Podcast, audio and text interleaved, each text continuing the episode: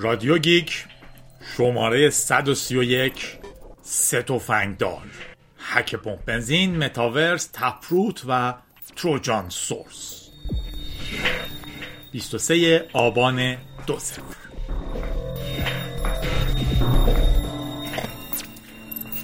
خب سلام. جادی ام و خوش اومدین به یه رادیو گیک دیگه. در مورد هک پمپ بنزین ها حرف می‌زنیم در مورد متاورس حرف می‌زنیم در مورد Taproot و در مورد Trojan Source. اولین رادیویی فکر کنم که به شکل جدی توش مهمون وسط برنامه میاریم و می‌بریم. البته آفلاین. و بحث های مهممون هم زیادن. در واقع چهار تا چیز در بخش در اعماق داریم که الان کم کم می‌خوام بهش بگم در بخش روی دریاها. که چیز چون رو آب باشین چیزهای مهمتری می‌بینید بعدش هم با قایق می‌تونیم بریم ساحل. قدیما این شکلی بود که می‌گفتیم از توی اخبار سوار زیر دریایی میشیم میریم تو اعماق و چیزهای عمیق تر رو می‌بینیم. الان چون اول آوردیم در اعماق یه جوریه بگیم از اعماق میایم بیرون رو زمین چیزها رو نگاه می‌کنیم. در نتیجه به بخش روی دریاها و روی خاکها تقسیمش کردیم و رو آب چیزهای باحالتری دیده میشه با رادیو گیک شماره 131 باشین. که در مورد چیزهای مهمی حرف می‌زنیم و یادتون باشه دنیا هکرهای بیشتری لازم داره.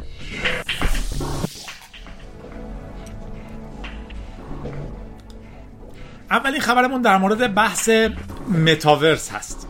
ماجرا هم پیشینه مفصلی داره.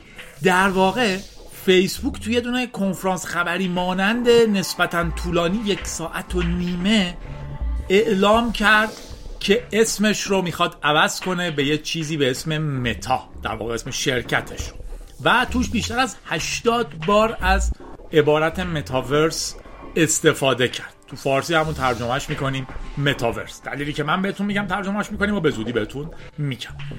چون من قبلا ترجمهش کردم. اما پیشینه ماجرا چی بود؟ فیسبوک شرکتیه که اصولا اتفاقات زیادی در اطرافش در جریان بود و پرسر و صداست اتفاقات مرتبط باهاش. کلا یه پروژه شخصی بود که زوکربرگ شروع کرد نوشتنش. فکر می‌کنم با PHP یه سایتی درست کرد که بچه های دانشگاهش بتونن بیان توی ثبت نام کنن. برای همین فیس بوک کتاب صورت هاشون بود. که در واقع بتونن بیان توی ثبت نام کنن دوستاشون رو add کنن یه update ی بدن که چیکار می‌کنن و اینا. بعد هی بزرگ شد و بقیه دانشگاه ها رو توش راه دادن و بعد همه مردم رو و یهو در یه دوره همه زندگی همه شد فیسبوک. اینم نکته جالبیه. اگر شما ده سال پیش منو می‌دیدین بهم می‌گفتین جادی چرا هنوز تو وبلاگ چیز می‌نویسی؟ باید بری تو فیسبوک فعالیت کنی دیگه فقط فیسبوک مونده از دنیا همه چیز فیسبوک شده. این ماجرا دائما تکرار میشه. همین الانم می‌بینین که آدما همه چیشون رو ول می‌کنن و فقط توی اینستاگرام فعالیت می‌کنن که بعدا فیسبوک خریدش. شما بهتره که کنترل پلتفرمتون دست خودتون باشه. من رو جادی دات نت هستم. بقیه جاها چیزهام رو منتشر می‌کنم. ولی کل زندگیتون رو نبرین توی دونه شرکت که محتواتون مال اون شرکت باشه. هر وقت آدم از اون شرکت رفتن شما دیگه هیچی نداشته باشین. و اینجور چیزها. اما فیسبوک اتفاقات دیگه هم پای سرش بود. مثلا یکی از اصلی ترین جاهایی بود که فیک نیوز مطرح شد. اخبار دروغ و علکی. یه خبر میاد که بله فلان کاندیدا اصلا یک آدم فاسد داغونه. قبل از این کسی چک کنه که آیا فاسد داغونه یا هر چیزی این خبر چرخیده تو ذهن آدما مونده. یا خبر میاد که فلان کاندیدا نمی‌دونم انقدر کمک مالی گرفته از فلانی. فلان گروه این کار کرده. یا الان خیلی این شکلیه توی سیستم خودمون که یه سری رو استخدام می‌کنن که یه سری چیزهای عجیب غریب بگن که وای امروز یه مریضی اومده بود فلانش فیلان شده بود عجیب ترین case تاریخ بود. یا امروز سوار ماشین شدم راننده گفت وای شما چرا اینقدر غمگینین بیا یک میلیاردی که پس انداز کرده بودم برای عمل بچم رو میدم به تو زندگی کنی. از اینجور اخبار. و خب اینا جذب می‌کنه آدم رو interaction زیاد میشه و اون اکانت دیده میشه. بعد از یه مدت اون اکانت کارش این میشه که بره دنبال مثلا زیر یک پست هر آدمی که فعالیت مثبتی در ایران داره یه چیزی بنویسه که تو چقدر خبیث و زشتی و هیچ کس نفهمیده من دارم لوت میدم. ببینید این اتفاقات اتفاقاتیه که از social media های جدید شروع شد و فیسبوک توش خیلی فعال بود تو بخش fake news. از اون طرف این شرکت ها همشون دارن چیکار می‌کنن؟ اگر شما دارین رادیو گیکو می‌بینین در واقع فیس یوتیوب داره توجه شما رو مونتایز می‌کنه. توجه شما رو وسطش تبلیغ نشون میده یه پولی در میاره. خب من و شما خوشحالیم. شما هم خوشحال باشین. من خوشحالم. یوتیوب هم خوشحاله. ولی چی میشه؟ آدما شروع می‌کنن میدوئن دنبال توجه همگانی. کانالی می‌زنن و توش فقط چیزهایی میگن که پر سر صداست. مثلا حالا چیزهایی که در واقع از 20 سال پیش در اینترنت بوده رو الان من می‌بینم که خیلی زیاد به خورد ایرانیا میدن. مثلا ماجرایی که انسان به ماه نرفته. ببینین این پنج تا اثباتش هم ببینین. اگه رو ماه رفته بود چطور جای پاش مونده رو خاک؟ مگه خاک اونجا مثل خاک ماست؟ اگر انسان به ماه رفته بود چطور پرچم داره تکون می‌خوره؟ مگه اونجا باد هست که پرچم تکون بخوره؟ هر کدوم از اینها جوابهای علمی بسیار ساده منطقی دارن ولی اینا جذابن. اصولا مغز ما درست شده که اگر یکی اومد شما تو قار خوابیده بودین یکی اومد تو قار به شما گفتش که یه ببر اون پشته شما بگیم وای یه ببر اون پشته من بیرون نمیرم. اون آدم کنجکاوی که می‌گفت خب برم ببینم شاید واقعا هست شاید واقعا نیست شاید یک هزارم موارد ببر بوده ولی همون یک هزارم ببر میخوردتش. در من و شما در مقابل این اتفاقاتی که به ما اعلام می‌کنن وای پشت جهان یه خبر عجیبی هست. 90 نفر هستن به اسم کمیته 90 که کل جهان رو کنترل می‌کنن. دیدین اونجا انقلاب شد؟ دلیلش این بود که این کمیته 90 خواسته بود این اتفاق بیفته. کنترل رفتارهای انسانی بسیار پیچیده است. شما نمی‌تونید توی جامعه با یه کاری یه کنترلی درست کنید. الان می‌بینید دوستان شما بچه دار بشین پول میدن جایزه میدن تشویق می‌کنن میگن اون دنیاتون تو این کاره این دنیاتون تو این کاره پول مستقیم تو این کاره. آدما نمیشن. چه برسه به اینی که بیان شما رو تنظیم کنن که در سال فلان انقلاب کنین. خیلی اینا پیچیده تر از این حرف هست. تلاش هاش میشه توسط گروه های بسیار متنوعی در همه کشورها. ولی اتفاقا رو تنظیم کردن اصلا به این راحتی نیست. خلاصه چیزی که دارم بهتون میگم اینه که فیسبوک با همه این قصه ها درگیر بود. با همه این دعواها با همه این ماجراها که شما فیک نیوز درست می‌کنید شما کمیته های کافی ندارین که اخبار دروغ رو ساپرس کنن. شما مکانیزمی هستین که افکار خیلی تند ضد نژادی مثلا خیلی اتفاقا بتونن رشد کنن. طالبان تو فیسبوک راحتتر می‌تونه نیرو جذب کنه تا یه سایت علمی. چون اون نظرش خیلی حاده آدم ها جذبش میشن اگر شما دوبار یه چیز اسلامی نگاه کرده باشین فیسبوک اینو بهتون پیشنهاد میده برای اینکه چیز اسلامی شما رو radicalize کنه. هدفش این نیست ولی میفهمیده که کسایی که اینو می‌بینن خیلی هیجان زده میشن و ادامش میدن. و اینجور بحثا یا حالا همه این نظریاتی که پشت نمی‌دونم همه صورت های سیاست مداران یه مارمولکی خزیده و زندگی می‌کنه. اینجور چیزا.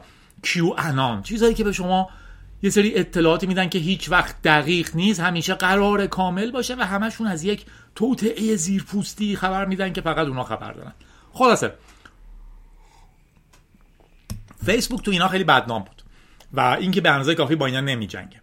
یه خانمی از فیسبوک اومد بیرون و توی تیمی بود که مسئولیت تشخیص اخبار فیک تشخیص اینی که این چیزهای بسیار تند رادیکال چی چی تبلیغ نشه برای آدم های معمولی و اینها تو اون گروه کار می‌کرد و یک سری اسناد آورد که فیسبوک به اندازه کافی تلاش نمی‌کنه که اینا رو حذف کنه.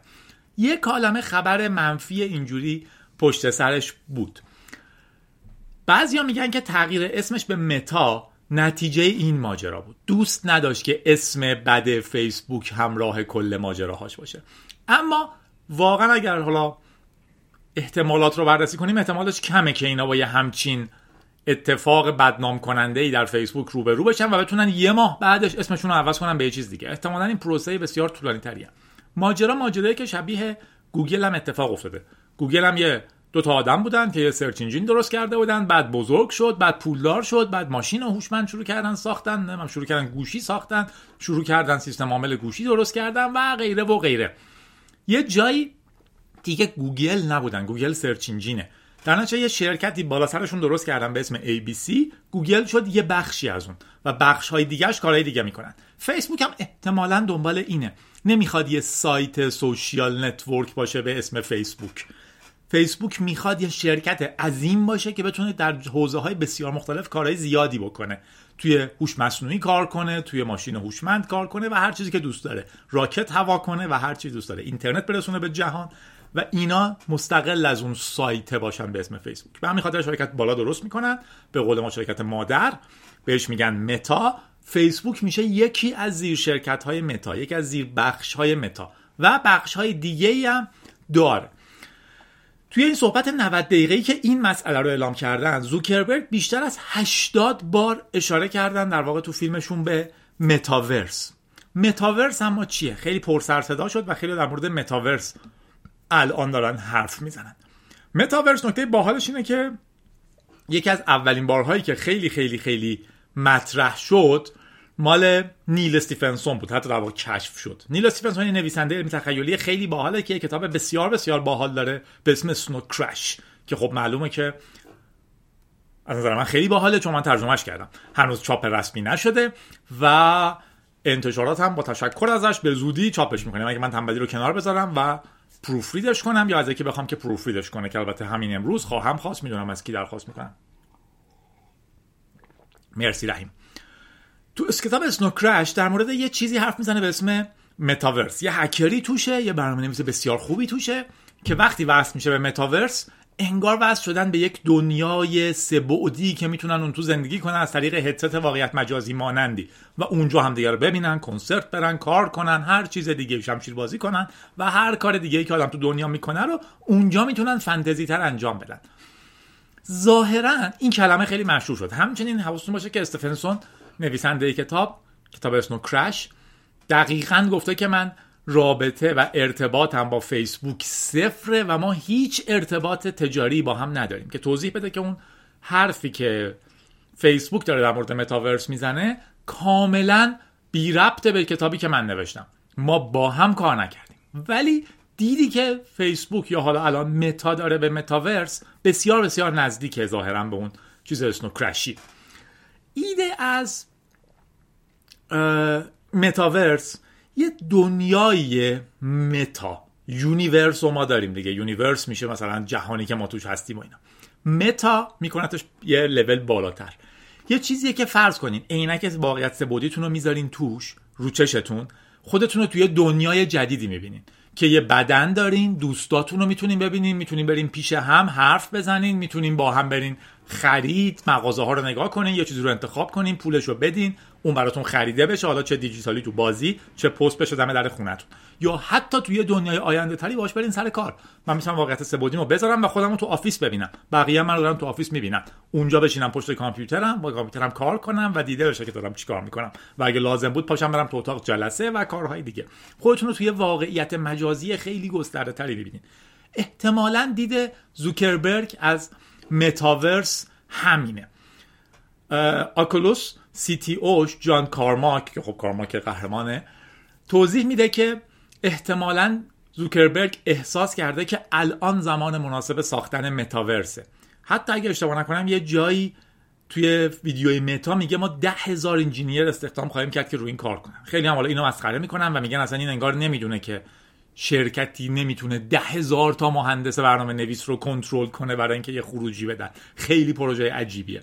ولی در نهایت ظاهرا یکی از کسانی که قراره که تو این دنیای متاورسی فعال باشه و به واقعیت برسونتش زوکربرگ و شرکت فیسبوک هست. منطقی هم هست. فیسبوک یکی از گیراش الان اینه که بسیار بسیار بسیار پرکاربره. هرچند که کاربراش دارن پیرتر میشن و بچه باحال جدیدا کمتر و کمتر میرن تو فیسبوک.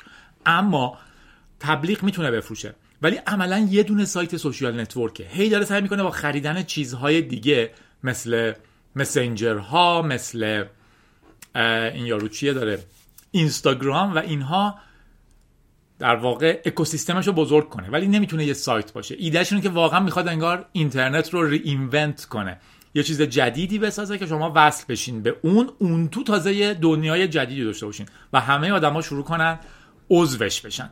در واقع مفهوم متاورس چیزی مثل اینه که بخواین خودتون رو توی دنیای مجازی تصور کنین ولی نه به شکلی که نشستین پشت کامپیوتر و یه براوزر دارین. مثل اینکه واقعا دارین توی دنیا راه میرین زندگی می‌کنین حرف می‌زنین کار می‌کنین چیز می‌خرین و چیز می‌بینین. حالا این می‌تونه با یه واقعیت مجازی باشه می‌تونه مثل گیمای سبودی چند نفره باشه که ما داریم. خیلی ها میگن چیزی مثل فورتنایت هم متاورسه ها خیلی جدیتر میگن که چیزی مثل این چیه مکعب میچینیم بغل هم توش. بازی خیلی مشهوره. سروایوال داره.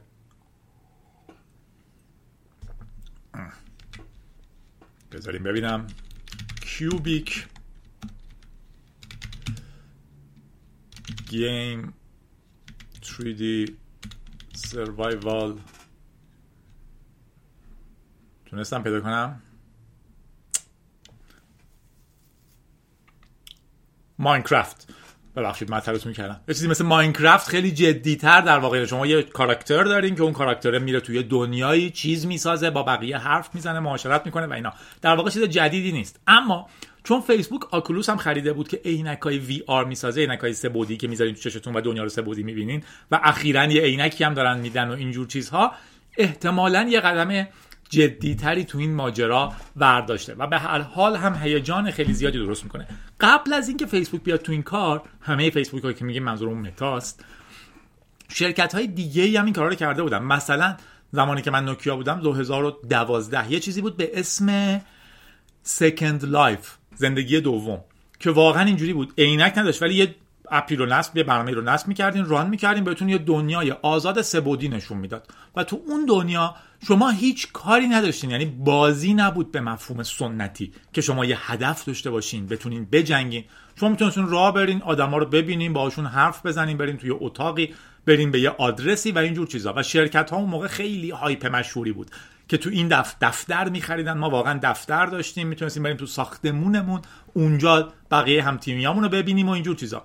برای زمانش خیلی جلو بود و خیلی افراد کمی بازی می‌کردن. کامپیوتر یه زوزه‌ای می‌کشید موقع کار باش که نگو. و خب اینترنت ما که داغون بود. ولی کنم داغون بود. واقعا یه چیزایش از الان بهتر بود. میزان شنود و ایناش کمتر بود از الان. ولی خودش خب داغون بود.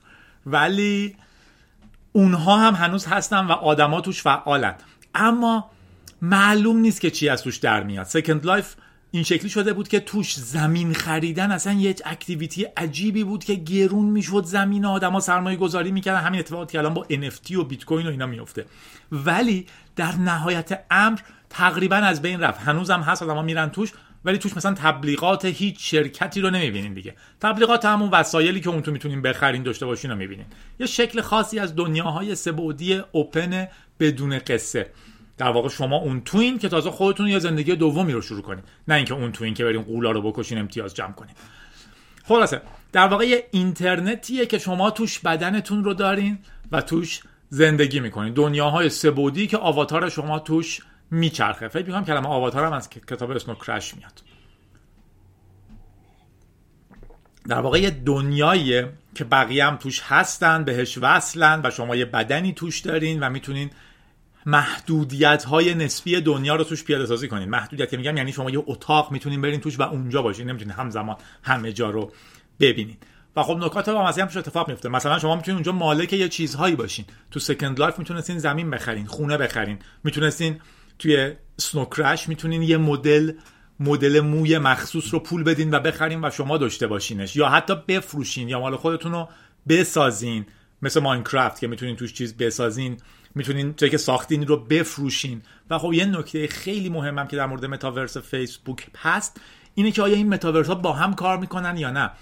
آیا واقعا یه چیزی مثل اینترنت میشه که هر شرکتی متاورسش رو میاره بالا و شما می‌تونید تو متاورس های مختلف وصل بشین و همدیگر هم ببینین؟ یا نه؟ شبیه game های کامپیوتری الان میشن که تو هر دنیایی که وصل شدین فقط همونا رو می‌بینین. دوتاشون خیلی با هم فرق می‌کنن دیگه. در واقع اگه با هم یکی نشده باشن ممکنه من توی یه متاورس باشم ولی شما وصلین به یه سرور دیگه و دیگه منو نبینین. مثل خیلی از اتفاقاتی که الان بازی توش میفته خلاصه روی این مفهوم خیلی خیلی خیلی خیلی تبلیغ کرد ولی هنوز هیچی ازش در نیومده. خودشون هم حرفشونه که ما نمی‌تونیم چیزی هنوز بهتون نشون بدیم. ما هم نمی‌دونیم چه خبره. و از اون طرف هم وقتی بحث از تکنولوژی میشه این سوال what problem are you solving? خیلی مهمه. چه مشکلی رو دارین حل می‌کنین؟ از متاورسیا که در واقع الان قرار روش کار کنن میپرسیدن تو فیسبوک که آیا من می‌تونم کماکان نیوز فیدم اون تو ببینم؟ آیا می‌تونم لیست اینکه دوستام چی کار کردن رو ببینم؟ اصلا تصورتون چیه؟ من میرم روی آدمی هم توی دنیایی. خب حالا باید چیکار کنم؟ راه با همه حرف بزنم؟ یا وقتی وصل میشم مثلا یه تابلویی هست؟ که گفته دوستات دارن الان چیکار می‌کنن؟ آخرین عکس کی چیه؟ درسته که من می‌تونم وصل بشم به اون متاورس و برم تو عروسی مجازی شما شرکت کنم و واقعا همه توش باشن و جشن بگیریم و برقصیم و با آواتارامون از پشت سه بودیمون. ولی آیا من برم توش؟ می‌تونم همزمان عروسی همه رو ببینم و عکسش رو لایک کنم. جواب اینا رو خود فیسبوک هم نداره فعلا. و خب میگه نمونه بسیار زیادی بودن. VRChat بوده EVE Online بوده Second Life بوده و غیره و غیره. ولی هنوز نمی‌دونیم کارکرد خیلی اصلیشون چیه. هرچند که دائما گروه مختلف دارن توش میان جلو. مثلا تو فورتنایت پارتی برگزار میشه واقعا خواننده میارن کنسرت می‌ذارن آدما مشارکت می‌کنن و همه چیز. خیلی بیشتر از یه فیلمه. ولی به هر حال یه قدمیه که شرکت ها میان توش برای اینکه از همدیگه عقب نمونن و بتونن در نهایت پول درست کنن و قدم بعدی رو بردارن. اما اینکه فیسبوک آیا تو متاورسش موفق میشه یا نه ما نمی‌دونیم اما می‌دونیم که من درست بعد از این پادکست میرم سراغ پروفرید کتاب اسنو کرش و سعی می‌کنم هر چیز زودتر منتشرش کنم. خبر بعدی بزرگمون تو ایران ماجرای حک پمپ بنزینا بود. یه روز بیدار شدیم داشتیم می‌رفتیم سر کار با دو چرخه و دیدیم خیلی پمپ بنزینا شلوغن جای مختلفی. بعد که رسیدیم سر کار خبر رو خوندیم و فهمیدیم که پمپ بنزین ها از کار افتادن. اول گفتن هک شدن بعد خبر هک رو برداشتن بعد گفتن ما هک شده بودیم که خبر گفته بودیم که هک شدیم بعد گفتن که نه هک شدن هک خلاصه آخرش اومدن مثل آدم گفتن که هک شدیم. ما چیز زیادی نداریم بگیم. هر چی بگیم حدس و گمان یک. دو تا وقتی که آزادی بیان درست نباشه شما نمی‌تونید نظرت درست هم بدیم سه تا وقتی اطلاعات ندارین در واقع وقتی ما غریبه ایم خب بیمعنی هم هست بگیم. ممکنه من بتونم خیلی دقیق بفهمم هک چیه ولی وقتی هیچ کسی در موردش هیچی نمیگه خب ما فقط می‌تونیم بسیاری حدس محمل بزنیم. حتی می‌رسه به اینجایی که آدما نظریات کار خودشونه هم دارن که در واقع خب ما چرا کار خودشون نباشه؟ می‌خواستن یه نقشه ای داشتن. یا می‌خواستن قیمت بنزین رو گرون کنن نتونستن یه مدت گفتن بنزین آزاد بفروشیم چند روز. یا هر چیز دیگه. ببینین وقتی اطلاعات ندارین هر چیزی که بگیم محمل گفتیم. چیزی که ما می‌تونیم بگیم از جایی که وایستادیم اینه که تکرار نبودن داستان بکاپ فیلوور دیزاستر ریکاوری پلنه پروژه ها با یه مینیموم هایی انجام میشن و وقتی که کوچکترین مشکلی براشون پیش میاد کلا تموم شدن رفتن. نمونه مشهورش ماجرای قدیمی ابر آروان data ها وقتی backup ندارن data ها اصولا خراب میشن و بعد ایمیل می‌گیریم که خب ببخشید data خراب شدن. ما data هاتون رو نداریم. می‌تونیم یه بخشایش رو شاید بازیابی کنیم از همون هارد. یعنی یه همچین چیز عظیمی با اون support دولتی فضاهای کمک کننده بهش بدون بکاپ داشته ران می‌شده. تو پمپ بنزین اگر شما همچین سیستم بزرگی می‌سازیم که کل سوخت رسانی یک کشور بهش وابسته است مطمئنا باید مکانیزم های فیلوور داشته باشین مکانیزم های دیزاستر ریکاوری داشته باشین. فیل اوور به این میگن که یه چیزی فیل کنه یه چیزی دیگه تیک اوور کنه سیستم رو. مثلا من میگم که من فلان سیستم رو ساختم دو تا سرور کنار هم داره. اگه یه سرورش بره پایین اتوماتیک اون یکی سرور میاد بالا و کار می‌کنه. یا میگم من فلان چیز رو ساختم plan disaster recovery ش اینه که اگه واقعا یه disaster ی پیش اومد من تو 12 ساعت می‌تونم عین همون شبکه رو بیارم بالا با update همه ها مثلا. یا اینکه اصولا یه من یه backup plan ی دارم. مثلا میگم okay سوخت رسان رو جوری درست کردم که اگر نتونست به شبکه وصل بشه شروع می‌کنه با قیمت آزاد میفروشه تا جایی که می‌تونه مثلا. یا کارت رو جوری طراحی کردم که اگر شبکه قطع بود توی کارت سیف میشه که فلانی انقدر زده با این قیمت و بعدا از حسابش کم می‌کنم مثلا توی سرور اصلی یا هر چیز دیگه ولی ایده دنیای کامپیوتر به این شکل که من یه برنامه می نویسم که داره کار می‌کنه. خب داره کار می‌کنه دیگه تموم شد رفت. این خیلی اشتباهه. و ما دائما شاهدشیم دیگه. هر سیستمی که میگن سیستم قطعه در واقع شما باید صبر کنین سیستم وصل بشه. هیچ backup recovery plan disaster recovery failover backup منظورم backup فقط data نیست. سیستم backup ی که اگر این سیستم در این لحظه کار نکرد چی کار کنیم؟ نداریم. در نتیجه این تنها چیزی بود که ما از بیرون می‌تونستیم ببینیم. احتمالا به نظر می‌رسه با توضیحاتی که دادن لطف کردن بهمون این بود که یه مشکل firmware ی پیش اومده برای اینا و 99 درصد هم براتون حدس بزنم که همه اینا با هم شبکن خیلی شبکه امنی نیستن و احتمال خیلی زیاد سیستم عاملی دارن که قدیمیه update نمیشه و در عین حال هم احتمالا هر مرکز سوخت رسانی به اون شبکه وصله و در نتیجه هر کدومش می‌تونه یه ورودی اطلاعات آلوده باشه یا هر چیزی. ما چیز زیادی نمی‌تونیم بگیم ولی برای خودمون می‌تونیم این برداشت رو داشته باشیم که اگر سیستمی طراحی می‌کنین plan backup براش داشته باشین. plan disaster recovery داشته باشین اگه بزرگ بود. حتی مثلا در شبکه های بزرگ مخابراتی این شکلیه که شما از هر سیستمی که در یک منطقه دارین در یک منطقه بسیار دورتری عین همون سیستم رو با backup 100 درصد یعنی در واقع سیستم sync شده 100 درصد دارین. database این ورتون در لحظه با database اون ورتون sync ه. نتیجهش این میشه که اگر این سیستم حتی منفجر بشه زلزله بیاد یا هر چیزی شما می‌تونین دستی در چند ساعت همه سیستم رو route کنین به اون طرف و در واقع اون یکی سیستم کار کنه. اینجور چیزها رو هر چقدر بیشتر در نظر بگیریم بهتره. و همیشه نگاه کنین که single point of failure تون چیه. یک نقطه ای که می‌تونه باعث بشه کل سیستمتون از هم بپاشه چیه؟ و هی اون رو شروع کنین کمتر و کمتر کردن. مثلا اگر شبکه database تون هک بشه چی میشه؟ کلا سایتتون از دست میدین؟ اگر هارد این سرور بسوزه چی میشه؟ خب هارد دوم باید بیاد تو مدار. از این جور چیزا. و ببینین کجاها نقطه های ضربه پذیرتونه. و اونها رو هی یه جوری حل کنین سیستماتون هی پایدارتر و پایدارتر میشن. از اون طرف هم این داستان هستش که کی جوابگوه؟ آیا موقعی که داشتن این سیستم رو می‌دادن به این که خب پول کشور رو بدیم دست کی که این سیستم ها رو درست کنه؟ آیا چیز شفافی بود که requirement ها چیه؟ آیا اون requirement ها اجرا شده؟ آیا معلومه چه جوری کدوم شرکت گرفتتش؟ و غیره و غیره و غیره که شما از من درد آشناترید. آره. خبر بعدیمون خبر در مورد بیت کوینه و خبر بسیار بسیار بسیار مهمیه. ماجرا اینه که بیت کوین تقریبا 24 ساعت دیگه وقتی شما اینو میشنوین در واقع این اتفاق داره میفته یک شنبه من دارم شنبه ضبط می‌کنم. منتظر یه چنج بسیار بزرگ مشهور به چنج تپروت. من ترجیح برای این کار یه مهمونی بیارم که در واقع بیشتر زندگیش در بیت کوین میگذره از من. در نتیجه می‌تونه نظرات بهتری بده و توضیحات دقیق تری برای شما داشته باشه.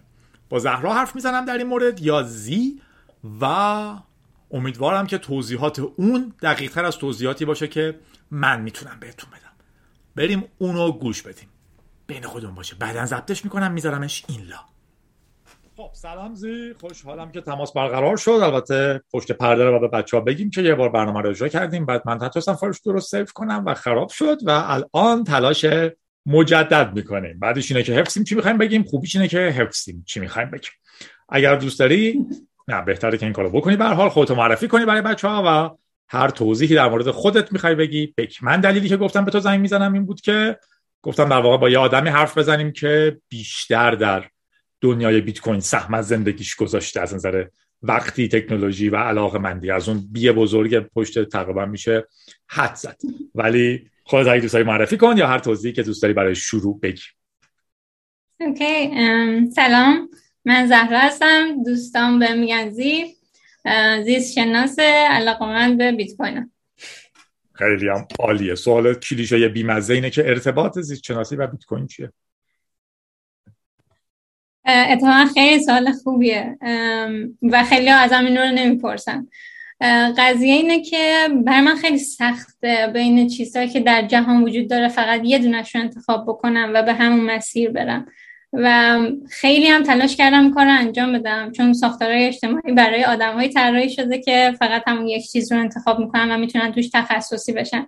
اما من سالها تلاش کردم نتونستم این کار انجام بدم و اومدم. یک راه حلی براش در نظر گرفتم و اون اینه که اومدم نقاط مشترک اون همپوشانی بین علایقم رو پیدا کردم. و اگر در نظر اول مثل بیت کوین و زیست در نظر اول چیزی همپوشانی بینشون وجود نداشت. فقط دو تاشون رو انتخاب کردم. برای یک بازه ای اونها رو بررسی می‌کنم و به یه حدی که راضی شدم وقتی رسیدم اون دوتا رو ول می‌کنم میرم سراغ بعدی و بعدی و بعدی.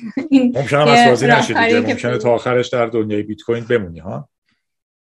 قطعا همینطوره. بیت کوین جزئی از زندگیمه ولی اینطوریه که من دوست دارم فقط بیت کوین نباشه. دوست دارم که یعنی اصلا به نظرم حقیقت اینه که ما هیچ چیز جداگانه ای در جهان وجود نداره. همه چیز یک چیزه و ما اومدیم اینها رو جدا کردیم چون بتونیم بررسیشون بکنیم روشون اسم بذاریم تخصصی بشیم توشون و پیش بریم.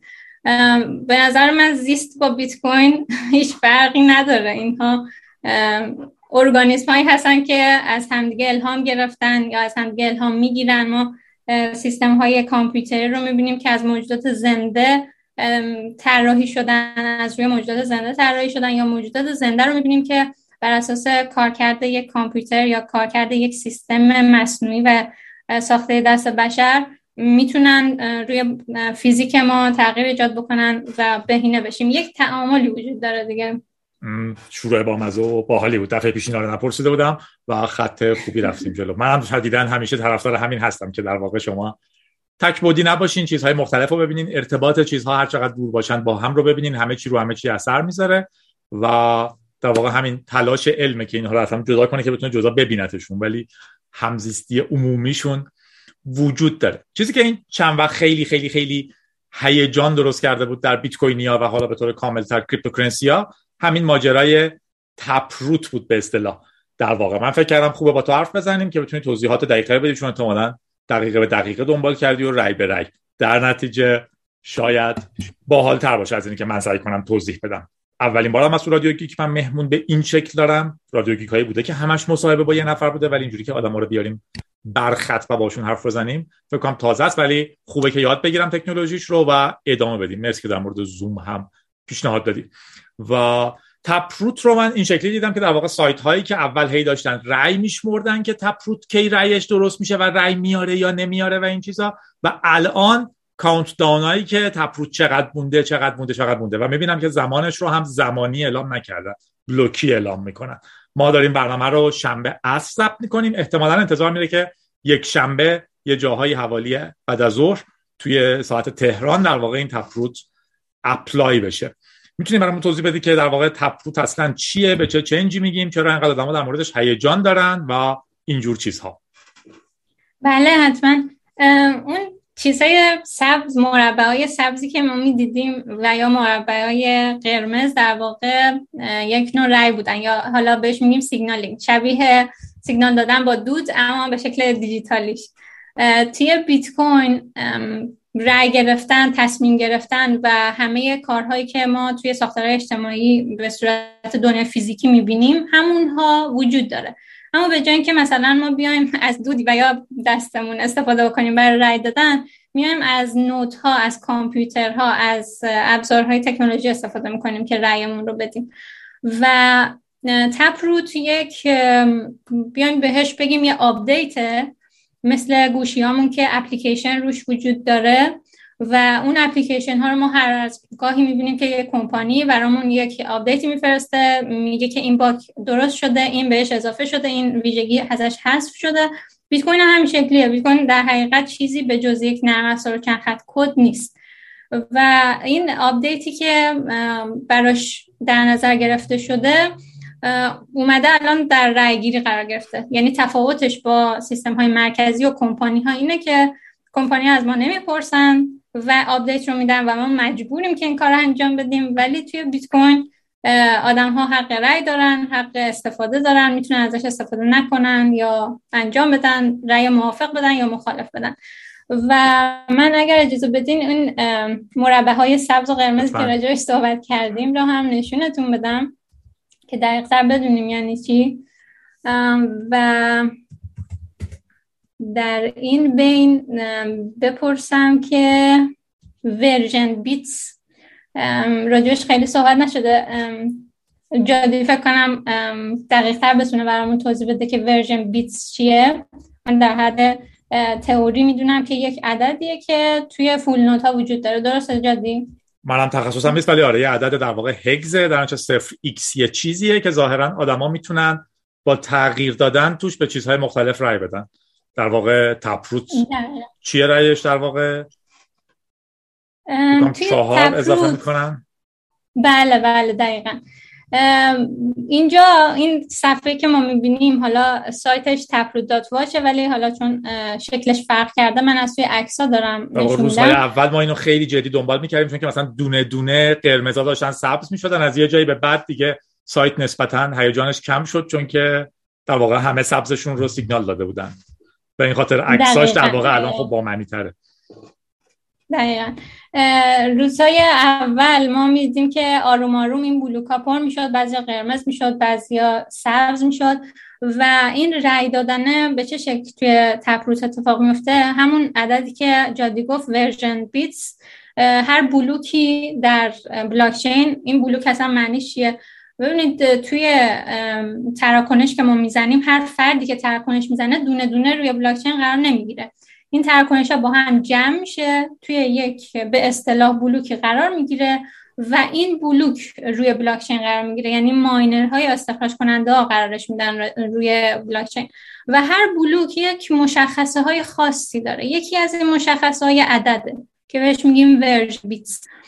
بعد گفته شده بود که یعنی توافق کرده بودن که هر کسی با تپروت موافقه ته این عدد version bit یه چهار بذاره. کسی که چهار میذاش رأی مثبت می‌داد کسی که چهار نمی‌داد این قرمز می‌شد. در نتیجه در نهایت ما می‌تونستیم بشماریم که چند نفر رأی مثبت داده چند نفر رأی منفی داده. و خوشبختانه اکثریت رأی مثبت دادن و فکر می‌کنم جون دوازده جون همین امسال دیگه به اجماع رسیدن و توافق کردن که اعمال بشه و فردا همین الان که ما هستیم فردا قرار implement بشه یعنی اعمال بشه روی شبکه و فعال بشه. در واقع این تپروتی که ازش حرف می‌زنیم هیجانش رو و اینکه رأی گیریش بود و مدت ها بحثش بود در واقع حاوی چه تغییراتیه؟ در نهایت خب خودش تبلیغات مهمه ولی حالا اومدنش چه اتفاقی میفته برای بیت کوین؟ و حالا مگه چقدر عجیبه؟ چون در نهایت بیت کوین همیشه کدش داره تغییر می‌کنه اصلاح میشه باگاش برطرف میشه و این جور چیزا. چرا این یکی انقدر هیجان ایجاد کرده؟ درسته.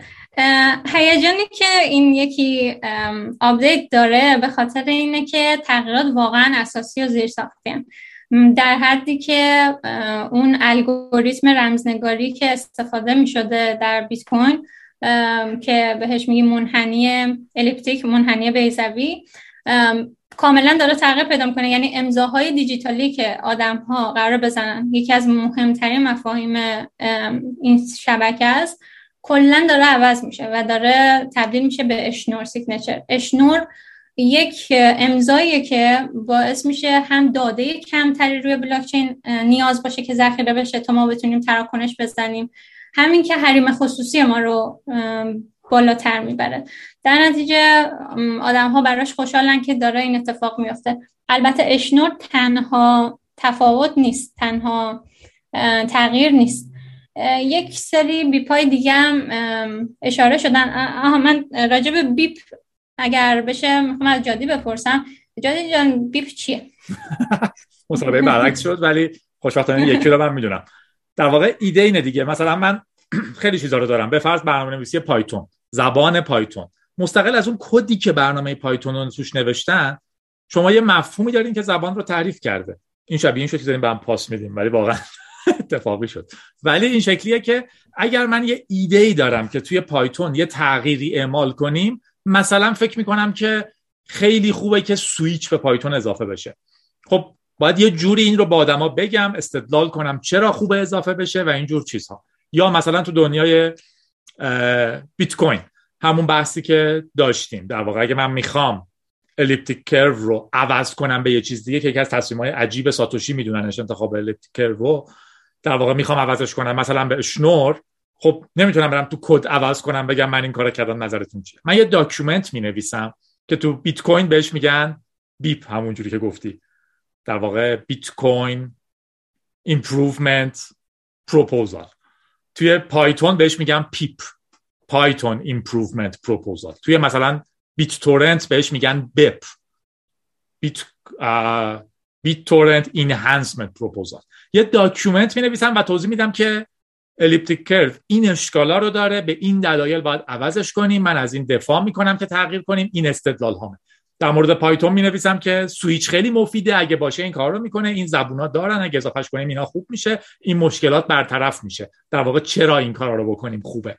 و بعد document هم رو می‌ذارم توی document های BIP مثلا. و تو BIP شروع می‌کنن در موردش حرف زدن. آدما میخوننش نظر موافق میدن نظر مخالف میدن.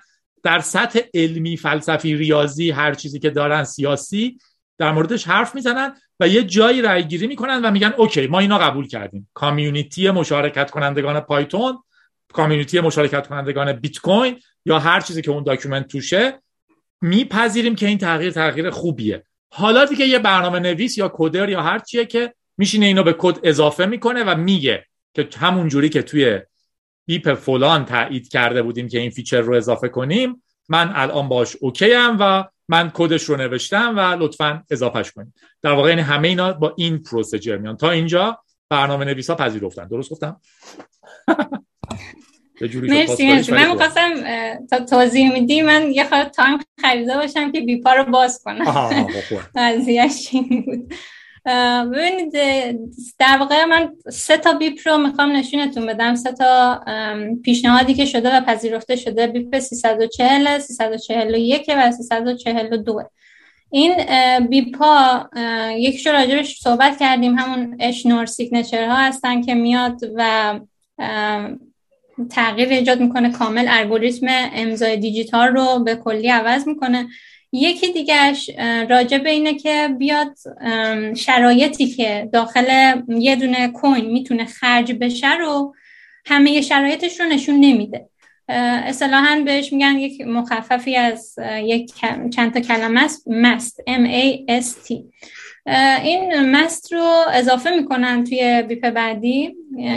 بیپ بعدی که پیشنهاد شده از قرار شده که اضافه بکنن. و چرا بهتره که تمام شرایط خرج یک کوین رو آدم نبینه؟ به دو علت. یکی اینکه اون بلاکچین یه عالم فضا داره اشغال می‌کنه. من فقط یک شرایط خرج رو استفاده کردم اما همه شرایط خرج روی بلاکچین باقی مونده و قابل مشاهده است. دوم اینکه وقتی تمام شرایط خرج کردن رو همه می‌بینن خب پرایوسی من حریم خصوصی من کاهش پیدا می‌کنه شرایط منظورمون چیه؟ منظورمون اینه که مثلا ما یه بیت کوین داریم این بیت کوین رو می‌خوایم خرج بکنیم. میان براش سه چهار تا شرایط تعریف می‌کنیم. میگیم که اگر که این بیت کوین بخواد جابجا بشه باید هم جادی امضا بکنه هم زهرا امضا بکنه و بعد منتقل بشه. اگر جادی امضا بکنه پنج روز بعد زهرا جواب نده می‌تونه خرجش بکنه.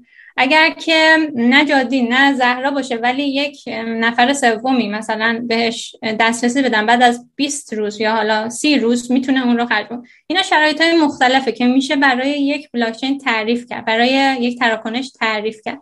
و زبانی هم که ازش استفاده می‌کنیم که اینها رو تعریف بکنیم با زبان برنامه نویسی به اسم Script این کار رو انجام میدیم. توی این version این upgrade ی که داره اتفاق میفته script هم تغییر کرده و Tapscript تغییر پیدا کرده که ما بتونیم هم Schnorr رو داشته باشیم هم MAST رو داشته باشیم و بدون اینکه بخوایم این همه اطلاعات رو روی بلاکچین قرار بدیم و بلاکچین رو سنگین بکنیم و اطلاعات اضافی از خودمون بدیم حریم خصوصیمون رو هم کاهش بدیم اینا اومدن و بیپ آخر رو که نشونتون دادم اون بیپ رو هم تصمیم گرفتن که اعمال بکنن تا بتونیم از این زبان برنامه نویسی استفاده بکنیم و مست و اشنور رو اعمال بکنیم.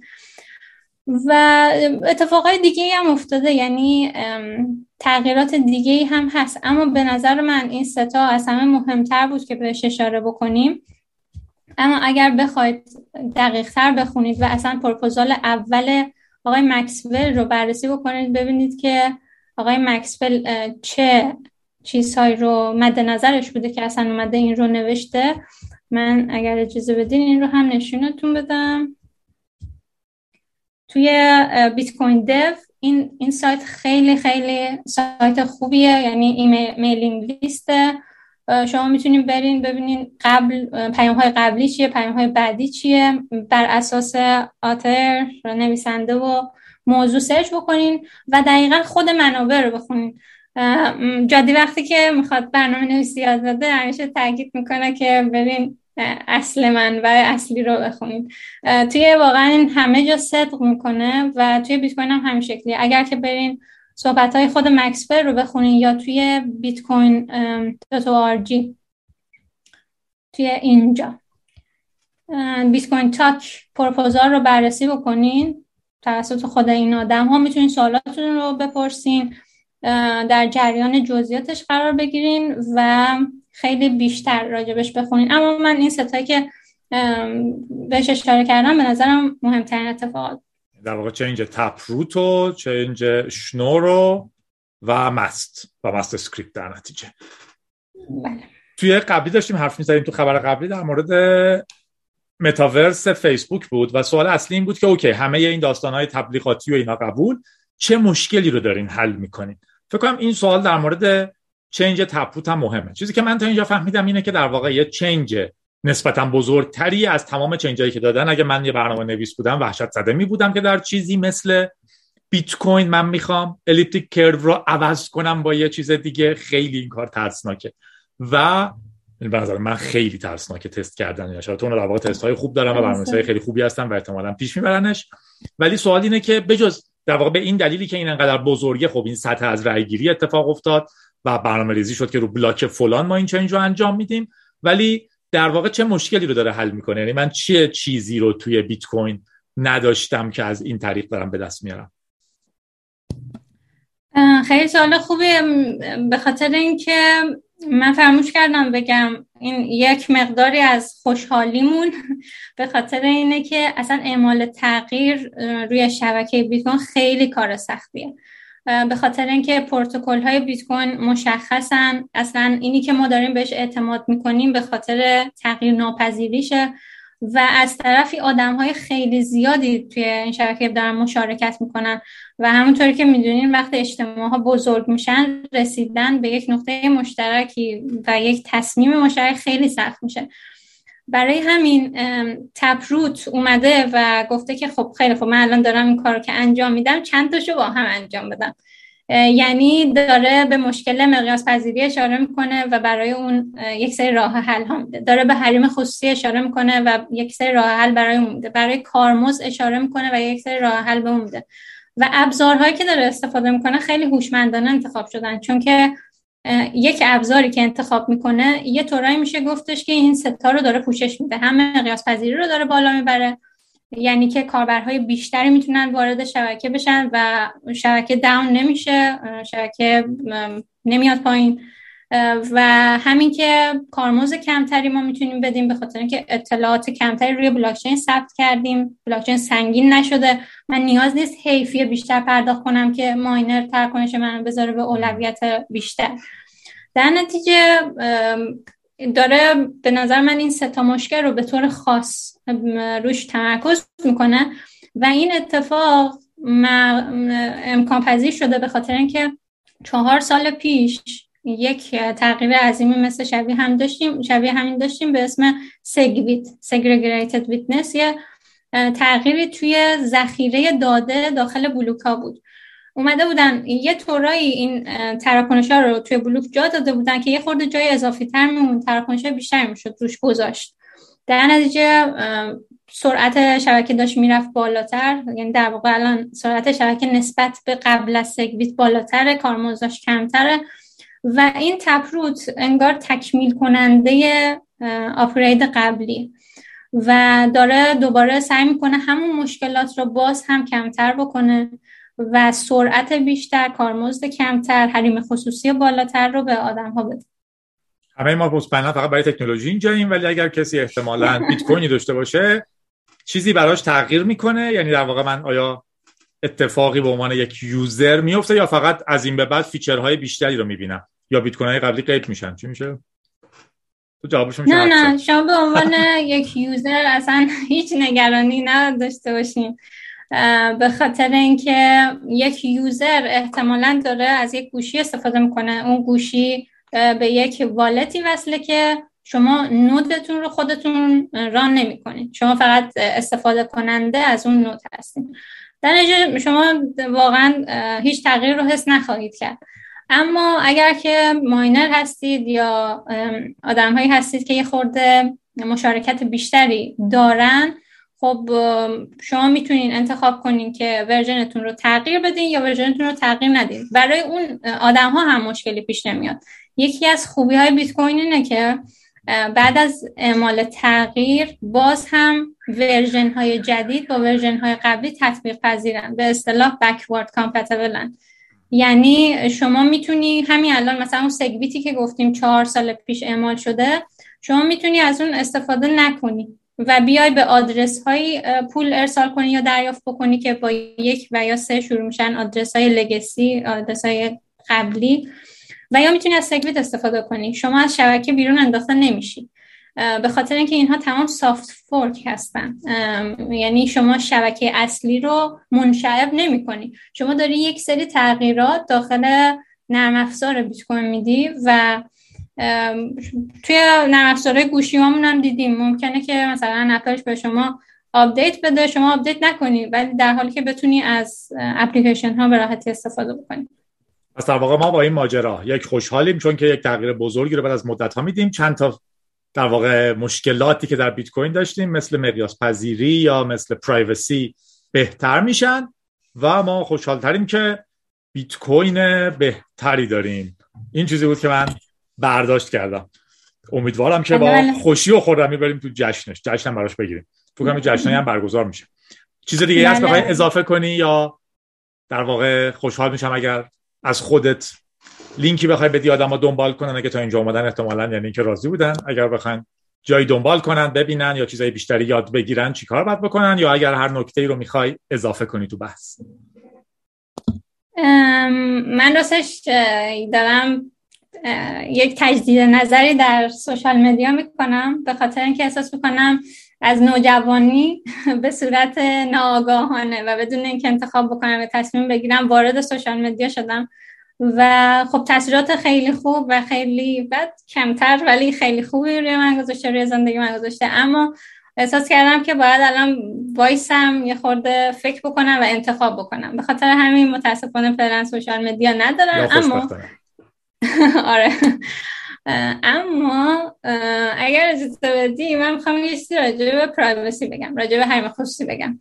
چون این واکنشی که واکنشی که خیلی از اطرافیان می‌گیرم مثلا وقتی راجع به حریم خصوصی صحبت می‌کنم یا اینکه میگم ما خوشحالیم که بیت کوین داره بیت کوین امتر و با حریم خصوصی بالاتری میشه. اولین واکنش ها اینه که مغز ما ترین شده آموزش داده شده که اول به پولشویی فکر بکنیم اول به کارهای خلاف فکر بکنیم و به این فکر بکنیم که با این پول ها تروریست تروریست ها می‌تونن ترکنش بزن و خیلی سمت و سوی بدی می‌گیره ذهنمون وقتی کلمه حریم خصوصی رو میشنویم.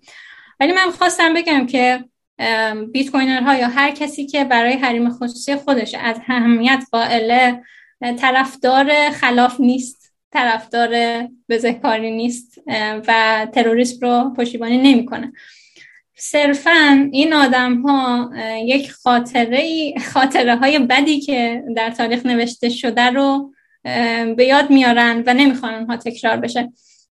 یه مثال معروف است از دهه سی میلادی که رایش اومده و گفته که من می‌خوام سرشماری انجام بدم. خیلی معمولی کشورها این کار انجام میدن. هر ده سال یه بار اخیرا پنج سال یه بار دارن سرشماری انجام میدن.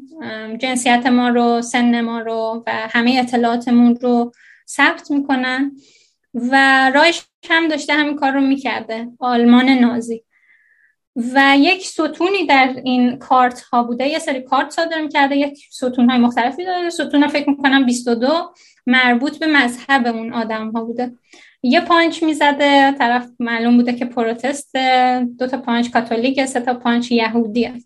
و نیازی نیستش که من وارد جزئیات بشم. هممون می‌دونیم که با آدم ها که سه تا پانچ داشتن چه اتفاقی افتاده و این سه تا پانچ یک بلیتی شده براشون به سمت کمپ های آدم سوزی و این اشتباه این این بده که آدم ها به خاطر عقایدشون به خاطر ملیتشون به خاطر هر چیز دیگه کشته بشن یا ترد بشن. ما خودمون الان توی کشور زندگی می‌کنیم که از سمت دنیا ترد شدیم و به ما اجازه ترکنی زدن نمیدن. دیگران و یا ما نباید چنین قدرتی داشته باشیم. برای همین خوبه که از داده محافظت بکنیم. این اتفاقات تو تاریخ افتاده و همین الان داره میفته. ما توی چین داریم می‌بینیم که چین دیگه اون کامپیوترهای آنالوگی که رایش ازش استفاده می‌کردن نداره. چین الان سوپر کامپیوترهایی داره که در ثانیه می‌تونن داده های ابر داده ها رو تحلیل بکنن بررسی بکنن. و این قدرت رو داشتن خوب نیست. حتی اگر که اون دولت دولت خوبی باشه در آینده معلوم نیستش که چه آدم بیان و بر اکثریت حکومت بکنن. از دادهای خودتون محافظت بکنید حریم خصوصی داشتن چیز بدی نیست. دلیل نمیشه که شما دارین چیز خلافی رو ساپورت می‌کنین. شما فقط دارین از خودتون و دیگران محافظت می‌کنین. و از دیگران منظورم اینه که ژورنالیستا آدم هایی که حقوق بشر و یا حقوق حیوانات برشون مهمه کارهایی که اکتیویست ها شما اگر حتی خودتون چیزی برای قایم کردن ندارید به خاطر اونها برای خاصی خودتون رو مراقبش باشید و مرسی که این وقت به هم دادیم همیشه از این صحبت نمی کنم و در نکته آخر این که جادی مرسی بابت کاری که برای جامعه فارسی زبان می‌کنیم. من سال هاست که رادیو گیک رو گوش میدم و این که الان اینجام برام خیلی حس خوب و جالبیه. مرسی بابت چیزایی که راجب انسان بودن راجب برنامه نویسی راجب حرم خصوصی یادمون دادی. ازت متشکرم. خیلی خیلی لطف داری. مرسی. منم همیشه لازم می‌دونم که اینو حساب کنم. تو, بر... تو خبرهای جلوتر خبر داریم در مورد استفاده از تکنولوژی های تشخیص چهره توسط اسرائیلیا در واقع ارتش اسرائیل علیه فلسطینیا. این داستان جدیه دیگه. اونجا هم تا می‌پرسی ادعاشونه که این ما علیه برای جلوگیری از تروریسم این کارو می‌کنیم. ولی همیشه این صحبت هست. در مورد حریم خصوصی هم میگی. در واقع کی علیه کی این رو دستش می‌گیره هم خیلی نکته مهمیه دیگه. یعنی آیا اونی که تبلیغ می‌کنه که همه چیز باید شفاف باشه آیا در مورد اینی که در واقع در کشور چقدر ورود ورود پول بوده این پول چجوری توضیح شده کیا بهش دسترسی داشتن هم اعتقاد به شفافیت داره یا فقط حساب بانکی منه که باید براش شفاف باشه. یعنی هیچ وقت این دوور ترازو رو ما برابر نمی‌بینیم. حالا یه بحث کلی که هست که منم به پرایوسی معتقدم و اینی که هر آدمی جنبه خصوصی برای خودش داره که باید حفظ بشه و این سلامت روان اصلا براش میاره. یعنی یکی از چیزهایی که انواع زندان ها و غیره از شما می‌گیره داشتن حریم خصوصیه داشتن حق انتخابه. یعنی شما حق یه دفترم داشته باشید توش خاطراتت رو واقعا خصوصی بنویسی. ولی از اون برم این صحبت هستش که همه اونایی که اتفاقا میگن که ما باید همه قدرت ها دست ما باشه حاضر نیستن چیزی از خودشون بدن. یعنی در واقع اون رژیم چین که میگه که من انسان ها رو سوشیال امتیاز اجتماعی بهشون میدم برای اینکه یه شو امتیازی داشته باشن که اگر یه تظاهراتی بود و سیستم تشخیص چهره من فهمید که این آدم تو اون تظاهرات بوده صد امتیاز از امتیاز اجتماعیش کم می‌کنن و فردا دیگه بلیت مترو هم نمی‌تونه بخره مگر اینکه در طول 20 ماه آینده روزی یه توییت مثبت برای من بزنه که هر بار یه امتیاز بهش بدم که بالاخره به سطح خرید بلیت مترو بتونه برسه حالا چه برسه به خروج از کشور و غیره. ایده اینه که آیا منم می‌تونم رو اون آدم کنترل داشته باشم؟ فکر کنم واقعا ما این چند وقت پیش این قانون حتی تصویب شد که مثلا اموال مسئولین رو کسی نمی‌تونه در موردش حرف بزنه. در حالی که خیلی برای اقتصاد کشور مهمه که من بدونم حساب بانکی جادی چند تاست و کجاست و چی کار می‌کنه. یعنی همیشه این عدم تعادله هم رنجاور دیگه. حالا بحث همین ایران هم جالب مطرح کردی در واقع وقتی دنیا منو تحریم می‌کنه ایده که من حق دارم از تراکنش ها محافظت کنم که من به یه آدم دارم تراکنش می‌زنم. به تو چه که من کجا آره. خلاصه بحث مهمیه. مرسی که اومدی و حوصله کردی و حرف زدی و میریم سراغ خبر بعدیمون که یه حک خیلی بامزه است که در واقع برای ما ایرانی ها خیلی بامزه است. خارجی ها خیلی سخت می‌فهمن این حک رو چون اصلا نمی‌فهمن چه جوری ممکنه. عبارت ها رو جابجا جا کرد یه جوری که یه چیزی خود بنویسی ولی یه چیز دیگه خونده بشه. ولی ما با باگ های فارسی آشناییم در واقع در دنیای جهان و می‌بینیم چه جوری بحث آقاتی میشن دارم اونو نشون بدم. باحاله. مرسی زی لطف کردی که اومدی و خوب بود. مرسی از خدا فعلا. و خبر بزرگ بعدیمون همونجوری که می‌بینید خبرهای بزرگمون این دفعه خیلی خبرهای بزرگی بودن. ماجرای تروجان سورس بود. تروجان سورس خیلی داستان جالبی رو شروع کرد. یه مقاله اومد که نوشته بود که ما یه جور هک کشف کردیم که اسمش رو می‌ذاریم تروجان سورس. سورس که همون سورس کدمونه. تروجان ماجرای اسب تروجانه. که در واقع وقتی که می‌خواستن یا ترویا فکر کنم تو فارسی بهش میگیم ولی تروجان می نویسنش معمولا تو ترجمه میگن تروجان. که وقتی می‌خواستن وارد قلعه ای بشن و نتونسته بودن بهشون پیروز بشن و اینا گفتن باشه ما شکست خوردیم به عنوان نشانه شکستمون این اسب بزرگ چوبی مجسمه رو ساختیم به شما هدیه دادیم. خودشون رفتن تو اسب قایم شدن همه سربازاشون. کسی که فکر کرد پیروز شده دروازه ها رو باز کرد اسب رو برد تو شروع کردن جشن گرفتن باده گساری کردن در اطراف اسب و شب که دیگه همشون خوابیده بودن اینا در اسب رو باز کردن اومدن بیرون و همشون رو شکست دادن. به اینا میگن تروجان. یه چیزی که توی یه چیز دیگه مخفی شده و نفوذ می‌کنه. در نتیجه مثلا اینی که شما یه برنامه بگیرن بگن این crack Office نصب کن خیلی باحال آنتی ویروست هم بعد من خاموش کنی ممکنه توش یه ویروس باشه. ولی شما با دست خودتون با علاقه دعوتش کردین تو قلعه و run ش می‌کنین آنتی ویروس هم خاموش می‌کنین که کار کنه. راحت. این اسب تروجانه. Trojan Source اما ایدهش خیلی بامزه است. خارجی ها خیلی مشکلات متنوعی در توضیح دادن این مسئله داشتن و نکته بامزه اینه که من و شما خیلی خیلی خیلی راحت میفهمیمش. ماجراش اینه که از یه چیزی در UTF-8 استفاده می‌کنه. یه مشکلی در UTF-8 در واقع نیستش. یه نکته ای در UTF-8 UTF-8 در واقع حالا در واقع یونیکود به طور کلی تر. یه سری کاراکتر داره برای راست به چپ نوشتن و چپ به راست نوشتن. یعنی شما اگر مثلا کاراکتر یونیکود 20 دو A رو بزنین یعنی دو صفر دو A و یونیکودش رو بزنین متنتون left to right میشه چپ به راست میشه همون جوری که هست. ولی وقتی من شما می‌خوام راست به چپ بنویسیم اتوماتیک حالا editor ایی که فارسی می‌فهمن یا دستی وقتی که یه جای کد فارسی می‌زنیم یه یونیکود 22 B اضافه می‌کنن که متن راست به چپ میشه. و این رو بعدا باید یه جایی ببندنش. این کدا هر کدوم یه اسم دارن و هر کدوم یه کاراکترن. در وقتی من و شما فارسی انگلیسی رو قاطی تایپ می‌کنیم مثلا میریزیم سلام معنی اسب می‌شود بعد کیبوردمون انگلیسی می‌کنیم می‌نویسیم horse بعد کیبوردمون رو فارسی می‌کنیم و می‌نویسیم و این خیلی جالب است. می‌فهمه که وقتی می‌نویسیم سلام سیم لام الف میم باید اینا رو راست به چپ بچینه. ولی وقتی انگلیسییم کد یونیکود انگلیسی می‌خوره و حروفی که اونجا میگه چپ به راست چیده میشه. در نتیجه وقتی میگیم سلام به فارسی اسب می‌شود horse horse کلمش درست دیده میشه. اون دیگه راست به چپ نیست. و اینجور قصه ها حالا چی میشه؟ من و شما خیلی جاهایی که اینو می‌نویسیم editor ا نمی‌تونن خیلی خوب اینو handle کنن. و در نتیجه این راست به چپ ها رو یه خورده قاطی پاتی نشون میدن. نمونای مشهورش مک هنوز ناتوان 100 درصد در نشون دادن متن قاطی فارسی انگلیسی. اینستاگرام توی کپشنش اگه انگلیسی فارسی قاطی بنویسیم می‌بینین چی میشه. یه تیکش میره این ور یه تیکش میره اون ور نمی‌تونین درست به ترتیب بخونینش. برای اینکه قاطی می‌کنه تو فارسی انگلیسی نشون دادن. این یه اشکال منطقیه و تشخیصش کار سختیه. دوستامون اومدن تو این مقاله نشون دادن که اگر مثلا ما کاراکتر RLI رو بذاریم یعنی راست به چپ و بعد بنویسیم A B C و بعد کاراکتر PDI رو بذاریم که میگه راست به چپ تموم شد چیزی که می‌بینیم C B A چون گفته بودیم راست به چپ تایپ کردیم A B C اینا رو برعکس نشون میده همون کاری که تو فارسی می‌کنیم. اگه مقاله رو ببینین خیلی کار آسون تری اگه دوست داشتین search کنین Trojan Source Invisible Vulnerabilities. نیکولاس بوچر و راس اندرسون نوشتنش. ولی مستقل از اینکه دقیقا جزئیات چی میشه اتفاق همونیه که وقتی راست به چپ و داریم و فارسی انگلیسی رو قاطی می‌کنیم جا به جا میشن و ما درست نمی‌تونیم بخونیمش متن درست تایپ شده ولی جا به جا نشون داده میشه.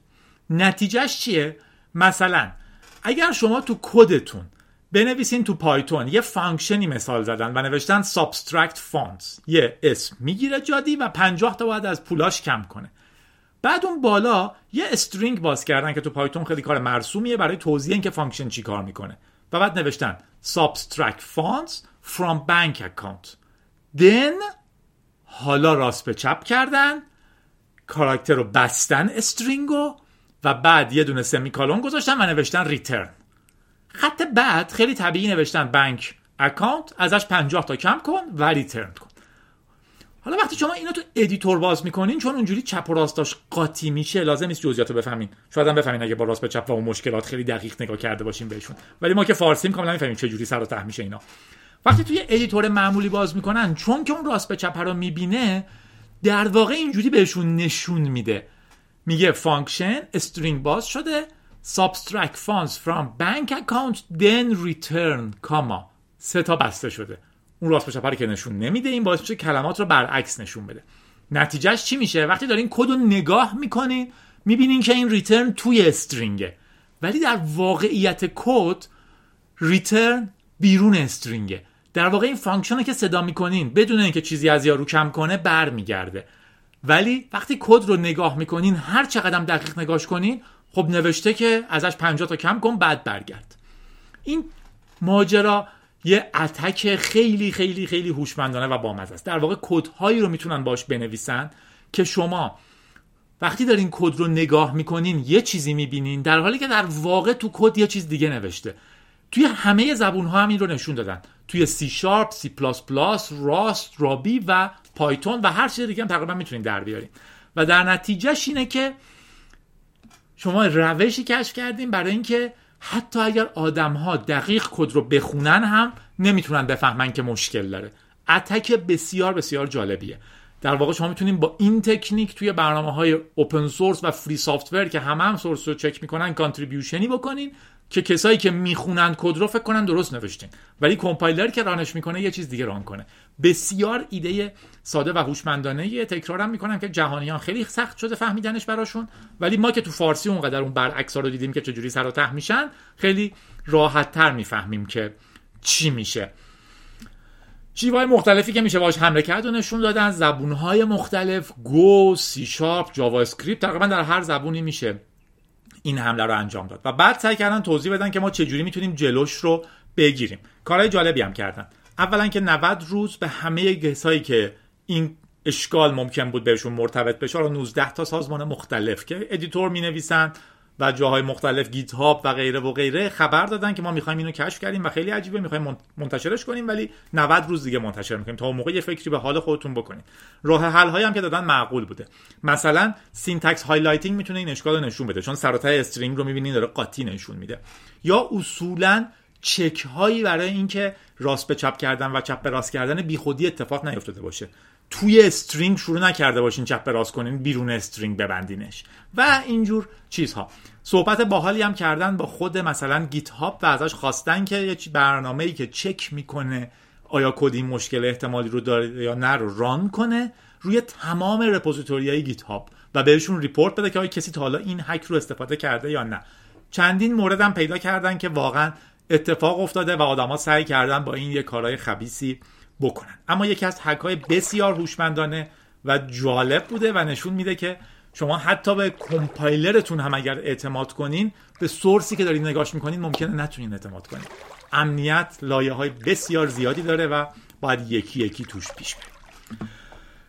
و این بود اخبارمون توی دریا که اتفاقات جالبتری توش در جریانه سوار قایق میشیم خرت خرت پارو می‌زنیم و خودمون رو میرسونیم به ساحل که تو خاکم اخبار کوتاهی رو نگاه جادی هستم با من باشیم اولین خبرمون که خیلی بامزه بود این بود که یه ایمپلنت مغزی اجازه میده افکار یه مرد معلول از در واقع گردن به پایین وقتی که فکر می‌کنه که داره رو کاغذ یه حرف انگلیسی رو می‌نویسه با دقت 94 درصد حرف تشخیص داده میشه. در واقع آدمیه که از سال 2007 معلولیتی داشته به خاطر صدمه به ستون فقرات و از گردن به پایین فلج بوده. با دو تا چیزی که می‌ذارن رو مغزش سنسور در واقع رو سرش و وصل به امواج مغزی خوندنش بهش گفتن که تو تصور کن که یه خودکار دستته رو کاغذ داری حرف A رو می‌نویسی. سعی کن تو مغزت این کار رو انجام بدی. و این کار که انجام می‌داده اون دو تا سنسورا دیتا رو میخوندن و حرف A رو صفحه نمایش داده می‌شده. و دقت کنین بیشتر از ده سال از معلولیت کامل گردن به پایین این آدم گذشته. ولی هنوز مغزش می‌تونه موتور سکیل هایی رو روشن کنه که این اتفاق میافته. عادی اینه دیگه.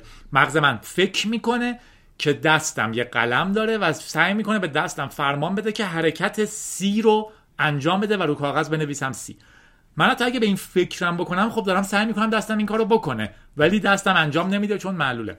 نتیجهش اینه که اون data یی که از مغزم می‌خونه رو محققین تونستن تو این آدم 65 ساله تبدیل کنن به حروف الف با واقعا مکانیزم قبلیشون این بوده که یه کیبورد virtual ی رو صفحه میومده و آقاه سعی می‌کرده با مغزش cursor رو بالا پایین کنه و حرفی که می‌خواد رو پیدا کنه و کلیک کنه. در واقع فقط لازم بوده چهار جهت و کلیک رو تشخیص بده این دستگاه. ولی الان می‌تونه چنین چیزی رو تشخیص بده که طرف تو مغزش به نوشتن C فکر کنه و واقعا روی کامپیوتر نوشته بشه C و بفهمه این حرف هستش.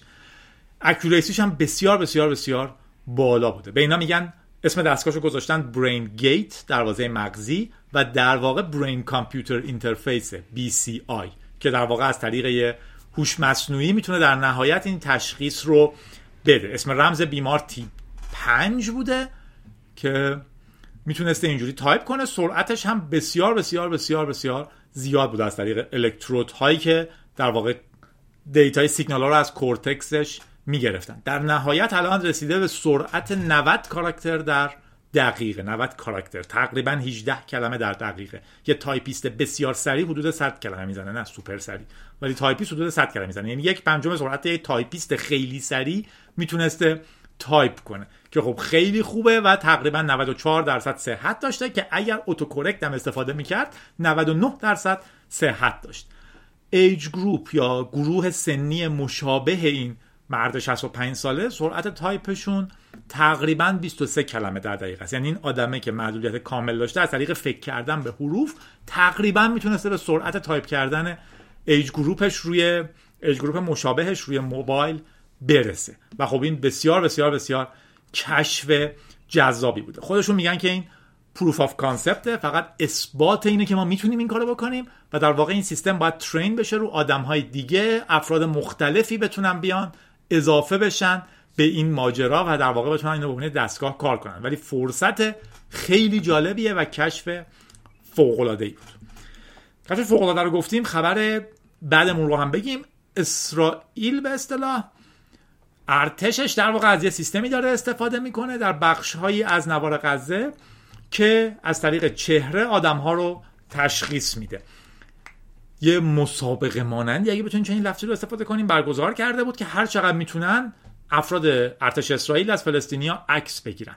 و حالا توی اون سیستم حتی قبل از اینی که شما کارشناساییتون رو به عنوان یه فلسطینی در بیارین و به ارتش اسرائیل نشون بدین که مثلا از یه خیابونی رد دوربینی که اونا دارن شما رو می‌بینن و تشخیص میدن و آلارم می‌زنن که این آدم باید دستگیر بشه ولش کنین بره یا مشکوکه و باید مواظبش باشین. معلومه دیگه. گیر این خبر کجاست. تا این خبر رو میگین ارتش اسرائیل اعلام می‌کنه که نه این برای امنیت خود شهروندان و این منطقه است. نه این برای پیشگیری از تروریسمه. ولی همیشه اینجور خبرها اهمیتش اینجاست که آیا منم می‌تونم عکس شما رو داشته باشم؟ آیا منم می‌تونم کسی که بد رفتاری می‌کنه رو طبقه بندی کنم در دیتابیسی و وقتی می‌رسم به یک ایست بازرسی دوربینم و در بیارم چک کنم که اونجاست؟ وقتی میگیم این سیستم علیه یه گروه خاص فقط انجام میشه اینجاست که خیلی مسئله hot میشه. در حالت عادی هم من با این مشکل دارم. خیلی از کشورهای جهان هم با این مشکل دارم و تو خیلی از شهرها استفاده از سیستم های بینایی و هوش تشخیص چهره رو توی کارهای پلیس ممنوع کردن به دلایل بسیار مختلفی. خبراشو توی خود رادیو خیلی زیاد داشتیم. تو بوستون این اتفاق افتاده و جاهای دیگه. دلیلش حفظ پرایوسی آدم هاست. که بدونین که هر کی هر جا میره کیه چیه چی کار می‌کنه گیرش یه تیکش قابل درکه. تیکه دومش که باید دائما در مورد صحبت بشه که کی می‌تونه این کار رو روی کی انجام بده. چین یه سیستمی داره که شما اگر امتیاز اجتماعیتون از یه حدی کمتر بشه اجازه ندارین سوار قطار بشین دیگه حتی. در واقع فرض کنین که کسایی که دوست ندارین رو هی بهشون امتیاز منفی میدین کسایی که دوست دارین امتیاز مثبت میدین و این کار همه جا معلومه. اوکی شما تو تظاهرات فلان بودی سیستم تشخیص چهره شما رو تشخیص داده. صد امتیاز از امتیاز اجتماعیت کم می‌کنیم. هر وقت به اندازه کافی توییت هایی که ما دوست داریم کردی امتیازت زیاد شد اجازه استفاده مجدد از مترو رو پیدا می‌کنی. این دنیایی که ما داریم با این سیستم ها به سمتش میریم نه دنیایی که جنایتکاران خیلی راحت توش کشف میشن. اگر می‌خوایم بریم سراغ دنیای جنایتکاران حتی علیرغم بحث های پرایوسیش که مشکل داره باید سوال این رو بپرسین که کی اجازه داره عکس کی رو بگیره. ما تو سیستمی زندگی می‌کنیم که حتی این هفته پیش چند تا قانون اینجوری هم تصویب شد دیگه. مثلا جرم زدایی از کسایی که پول ارز فلان رو برنگردوندن مجرم نباید حساب بشن. اینی که اگر شما در مورد اموال مسئولین صحبت کنین این کار می‌تونه جرم باشه. در واقع بازخواست در مورد اموال مسئولین ممنوعه. اینی که منتشر کنین کی چی داره. ولی از اون طرف همه باید شماره اجتماعی داشته باشن که توش دقیقا تمام املاکشون رو به حکومت اعلام کنن. ولی من نمی‌تونم بدونم تو حکومت کی چی داره. ببین این عدم تعادل است که اون مشکل خیلی بزرگه رو پیش میاره. در نتیجه این خبره تیتر خوبش سیستم تشخیص چهره اسرائیل علیه فلسطینی های نوار غزه است. این نکته حساسه. اگر همه این سیستم رو علیه همه داشتن یه خورده قابل تحمل تر می‌شد می‌شد در موردش حرف زد تازه. من دوستش نمی داشتم و باش مخالف می بودم ولی می‌شد در موردش حرف زد. ولی وقتی میگن که این کار برای تروریسم این کار برای چی چیه این کار برای چی چیه و یه مسابقه می‌ذارن که عکس آدما رو بگیرین و بعدا به ما بدیم ما بهتون جایزه میدیم. بعد سیستم گرگ آبی بلو ولف که واقعا متاسفم از اسم گرگ که اینجا استفادهش کردن علیه شهروندان فلسطینی فقط فعاله و ما دوربین می‌ذاریم در سطح شهر و یه اپ داریم که می‌تونه همه رو ببینه ولی شما حق ندارین دوربین رو در بیارین از پلیس عکس بگیرین خیلی هات میشه. حالا باز توی فلسطین این حق رو دارین که در واقع یک سازمانی داشته باشین به اسم در واقع سازمان مدافعین مثلا فلان که یه سرباز سابق بیاد این اطلاعات رو بده که ما در حال حاضر داریم تو اسرائیل این کارو می‌کنیم و به نظر ما هم خیلی بد و زشته و این رو رسانه هایی مثل واشنگتن پست بنویسن. اما حواستون باشه که دنیا داره کجا میره. و خبر آخرمون که خیلی خبر مهمی هست و نیست. یعنی من نمی‌خوام وارد جزئیاتش باشم ولی می‌خوام یه تلنگر بزنم. اینه که IoT یا Internet of Things یا اینترنت چیزها پیش بینی میشه که تا 2030 دوازده تریلیون میلیون میلیارد میلیارد deliver درویو درویو دوازده و شیش دهم تریلیون دلار generate کنه. دوازده و شیش دهم تریلیون دلار تا 2030 یادتون باشه 2030 8 سال دیگه است. اینترنت چیزها که تو ایران چون خیلی مؤدبن بهش میگن اینترنت اشیا چون ما اصلا حرف چیز نمی‌زنیم. حالا میریم بیرون فوش خواهر مادرم به هم میدن و اوکی هن. ولی در واقع اینترنت اشیا باید بگن. این اشکال جدیش اینه که اشیا object ن سگ شما object حساب نمیشه. object oriented programming برنامه نویسی شی‌گراست. things فلان نیست. خلاصه بگذاریم. من ده دفعه گفتم. یه رادیوی کاملا من در مورد اینترنت چیزها دارم. اگه دوست داشتین بیشتر آشنا بشین اونو گوش بدین.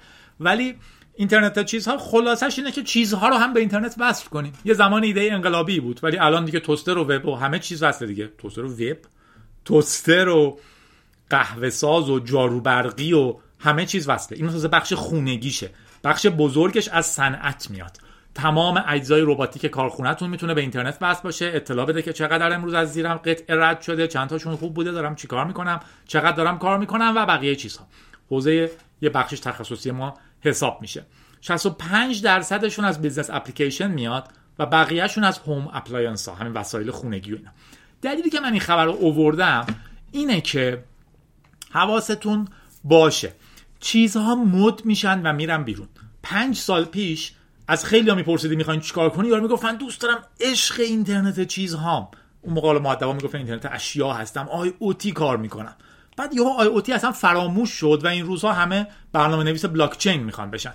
حواستون باشه. 12 ممیز 6 دهم تریلیون دلار در واقع generate خواهد کرد تا 2030 در دنیا. ما توی کشوری هستیم تحریم کلی کارخونه داریم کلی چیز داریم که میشه روش سنسور گذاشت کلی چیز داریم که می‌تونه data رو بخونه استفاده کنه کلی سیستم embedded میشه توش طراحی کرد. لازم نیست همه ما همیشه دنبال hype بدویم همیشه تبلیغ میشه که وای الان این دوره این آینده است. من واقعا فکر کنم یک ساله که حالا یک سال دیگه بعیده ولی یک ماهه که ایمیلی نگرفتم که یکی بگه جادی من دوست دارم تو IoT پیشرفت کنم باید چی بخونم؟ همیشه یه جواب درست اینه که اگر لازم ایمیل بزنین بپرسین که می‌خواین در این پیشرفت کنین حالا باید چی کار کنین؟ خیلی گزینه فوق العاده ای انتخاب نکردین. برین اینترنت رو بگردین کلی منبع هست. اگر واقعا دوست دارین الان در حال خوندنشین. ولی الان همه می‌زنن که من می‌خوام بلاک چین برنامه نویسی کنم. یه مدت همه AI می‌خوان برنامه کنن. یه مدت همه می‌خوان IoT بشن. حواستون باشه. اتفاقا sector هایی که کمتر مد روزه ولی بازار بهتون سیگنال میده که چقدر مهمه خیلی مهمه. جادی بودم می‌خواستم یادآوری کنم که با موج این ور اونور نرین. تو آب پارو بزنین. با رادیو گیک بودین شماره 131 خبر سهام تسلا رو نگفتم چون ماسک یه حجم عظیمی سهام تسلا فروخت. یه رأیگیری گذاشت که معلوم بود می‌خواست بفروشه برای اینکه تخصص من نبود. بیشتر مربوط به بحث‌های مالیاتی در آمریکا می‌شد. اولین کامپیوتر اپل به قیمت 500 هزار دلار تقریبا به فروش رفت. اولینه که که ساخته بود یکی از اولین اپل وان ها که با چوب قشنگی هم ساخته بودن و اینا. اونم نگفتم. شورای اسلامی اندونزی هم رمز ارزها رو حرام اعلام کرده که اونم نگفتم چون به من ربطی نداره. نامه ها ابی زده بود که راجع به اخبار RISC پنج و علی بابا. در حقیقت RISC پنج پردازنده open source مثل ARM و MIPS نیست که باید license براش بخرید.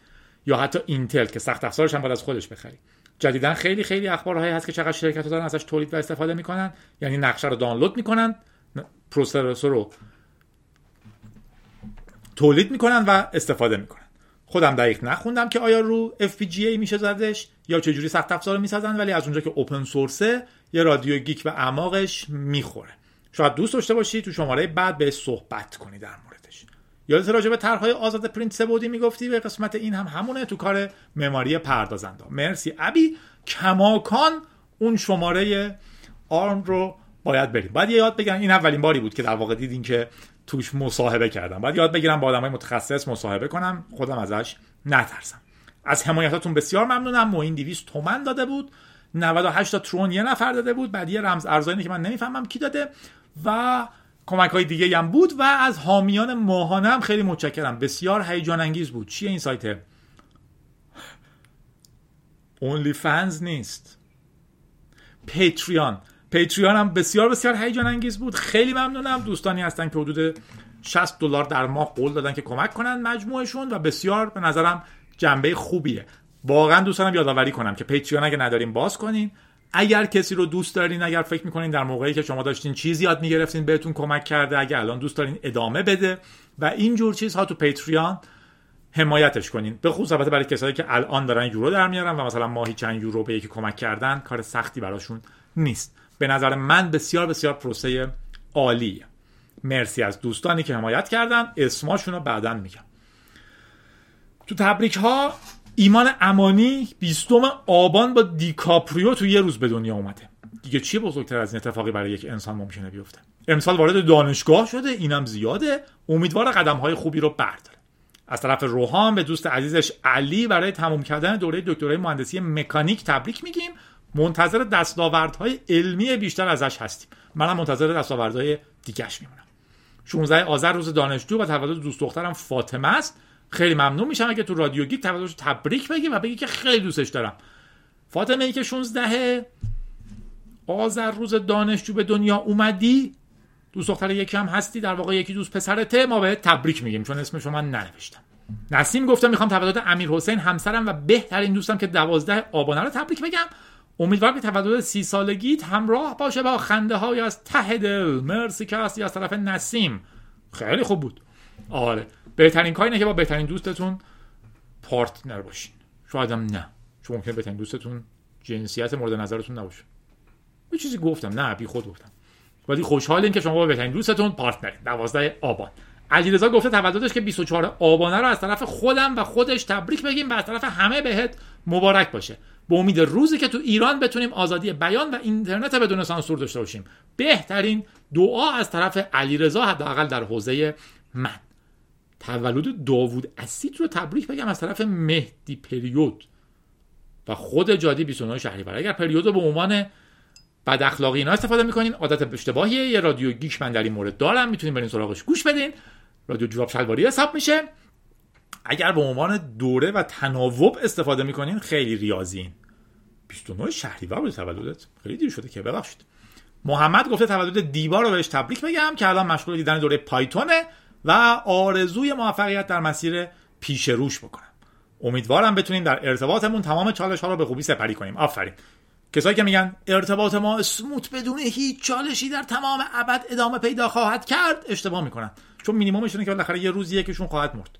ولی اینی که یه partner هم تیمی یا هر چیزی داشته باشین یا چند تا یا هر جوری و بتونین با هم از رو موج ها رد بشین با مزه ترینشه امیر حسین تولد دوست دختر زهرا رو تبریک گفته.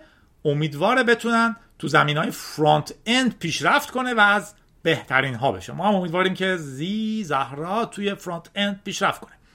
سمیرا گفته می‌خوام در واقع چیزی که دوست داره البته منظورم که حتما تو اون اگر الان تو اونه خوب باشه یا کشف کنه دوست داره کجا باشه. سمیرا گفته می‌خوام تولد کسی رو تبریک بگم که برم گردون به دنیای برنامه نویسی دنیایی که همیشه عاشقش بودم. که البته کسی هم بود که من رو با تو آشنا کرد. خیلی خیلی زیاد. حضورش تو زندگیم برام ارزشمنده. 20 آبان تولدش بود. اسمشو نگفته ولی فکر کنم خود طرف فهمید. سمیرا به تبریک میگم یه پیام به سایفر داریم. سه یک اف سه آر. خوشحالم با آشنا شدم ولی الان ارتباطمون قطع شده. با تو کیف می‌کنم. بیا دوستیمون رو بیشتر کنیم. اگه موافق بودی استوری بذار. من قهوه دعوتت می‌کنم. بریم گپ بزنیم از طرف آرا. ARA محمد به سلامتی عشق مجازی یک طرفش که یک سال از 28 آبان 99 به خاطر دانشگاه مجازی ندیدتش ولی خیلی دوستش داره گفته به سلامتی عشق یک طرفش. همون نکرده جمله شد. در واقع از این به سلامتی ها گفته که بعدش می نوشم فکر کنم. یا به امید سلامتیش. خلاصه. امیدواریم که مدرسه باز بشه و به هم برسیم. دانیال خیلی دوست داره. خیلی پیام میفرستین اسمتون رو توش بنویسین و اینجوری ننویسین. این خیلی سخته. دانیال خیلی دوست داره یلدا. و امیدوارم در کنار هم خوش باشین. تولد از طرف دانیال تبریک میگم. این فکر کنم شخصیت سوم خوش حساب می‌کنه. ولی به هر حال مهم اینه که دانیال و یلدا با هم خوش باشن. و در نهایت مگا گفته لطفا از طرف من برای صمیمیترین دوستم سبا. آرزوی بهترین ها رو بکن. امیدوارم همیشه بخنده و شاد باشه. آرزویم نیاز به ه نداره رعایت کنید یکی راه حل خیلی خوبی داده بود. گفته بودین اگه با لهجه اصفهانی stereotype ی بگین و به جاش اس بذاریم به جای ه مشکل حل میشه. مثلا اگر میگین آرزوی بهترین ها بگین آرزوی بهترین ها. خب بدین درست نشد. ولی اگه می‌گفتین کتاب علی می‌گفتین کتاب علی. می‌بینین که درست نشد. ولی اگر می‌گفتین که برف آمده میگین برف آمده است می‌بینین که درست شد. یه همچین چیزی. خندون باشین جادی بودم رادیویی که 131 و همیشه مثبت و خندون و با مزه و با نمک و بی نمک و هر چی دوست داشتین باشین. مهم اینه که چیزی باشین که خودتون دوست دارین.